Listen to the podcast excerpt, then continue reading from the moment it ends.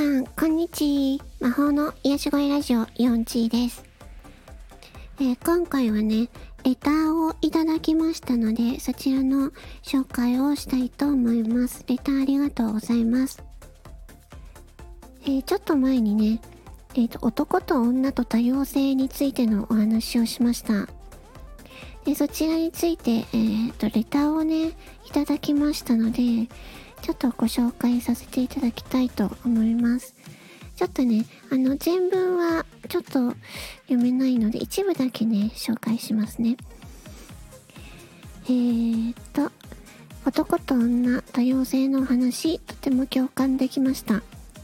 本当にいろんな方がいらっしゃると思いますが、日本人は自分と違う人の受け入れについては、とても厳しい人種だなと私も思います。そしてそれを察してか、マイノリティの方はそれをオープンにしない。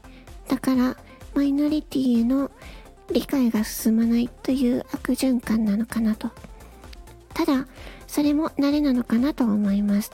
身近にすぐマイノリティと呼ばれる人がそこそこいれば、それも普通に思えてくるのではないかなということですね。レターありがとうございました。いや、まさにそうなんですよね。やっぱり日本人って、日本っていう島国で生きているので、基本的に日本に生きで、あの、生きている人は日本人っていうのが、ほぼほぼそうですよね。だからこの、なんていうのかな。他の国みたいに陸続きになってないので、うん。あの、違う人種の方とかに対しては、結構ね、あのー、ていうのかな。結構厳しい対応になっちゃうのかなっていうふうに私も思っています。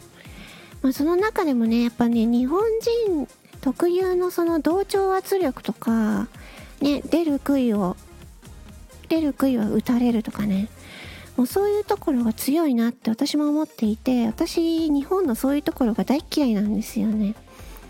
うん。で、国家、今からその、日本が、あのね、どんどん若い人がいなくなっていってね、少子化が進んでって、まあ、日本人の人口もね、えー、減っていくにつれて、多分、あの、外国人の受け入れが増えてくんじゃないかなって私は予想してるんですけど、そうなった場合にね、果たして私たちはその外国人の方々とうまくやっていけるのかなって。うん。外国人の方なんて本当にいっぱいいろんな方がいるからね。うん。私はその、えっ、ー、と、海外に、えっ、ー、と、海外旅行に行ったことがあるんですけど、えっ、と、韓国とフランスに行ったことがあるんですけど、やっぱりね、全然違うんですよね。本当に。うん、文化も全然違うし。お店の人の対応も全然違うしね。うん。だから、その、やっぱり日本人は特にね、そういうマイノリティ、うん、と呼ばれる人たちへのね、理解をね、もうす、あの、そういう姿勢を取らないと、日本人自体がうまくやっていけないんじゃないかなって私は思いますね。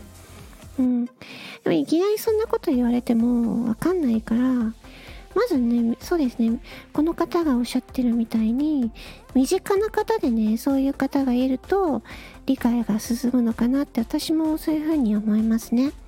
うん。割と最近ですと、まあ、精神疾患の方々とかは、ね、身近にいたりとかするのでね、そういうのをきっかけに、精神疾患のことについて、あの、理解を深めてみるとかね。うん。まあ、だから、その、まあ、マイノリティの方もね、あの身近な方、大切な方にね、え実はこういう風なんだっていう風にね、うん、思い切って打ち明けてみるっていうのもね、私は大事なんじゃないかなっていうふうに思います。まあそこで、そこでなんか理解してもらえなくて、去ってしまうような人だったら、自分のことを大切にしてくれない人だから、私はもう、それは別、もう付き合わなくていいと思います残念だけどねでも多分そのうち日本はきっとそういう海外の方とかねいろんな方が、えー、入ってくるようになるんじゃないかなと思うので多分理解せざるを得なくなってくるんだろうなっていうふうに思いますね。うん。というわけでレターありがとうございました。ね、すごい嬉しかったです。ということで、またね、何か、あのー、ありましたら、ね、レターを送っていただけますと、またこういった形でね、返信しようかななんて思います。ありがとうございました。今回は、えー、男と女と多様性、そしてマイノリティのことについてね、レターの返信ということでお話しいたしました。聞いてくださりありがとうございました。それでは、魔法の癒し声ラジオ4チでした。バイバイチー。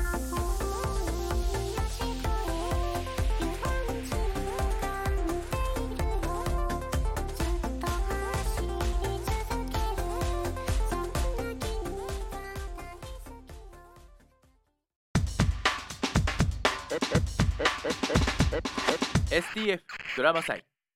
んじゃあ早速なんだがヨジ。これ登ってみないか？矢沢先輩この赤色のやつこれのてっぺん目指します。あのネットでボルダリングに興味を持ったんですけど。この物語は俺ボルダリングに見入られた男のやってやりますから。プロローグである。松田明監督作品ファーストインプレッション。それじゃあスタート。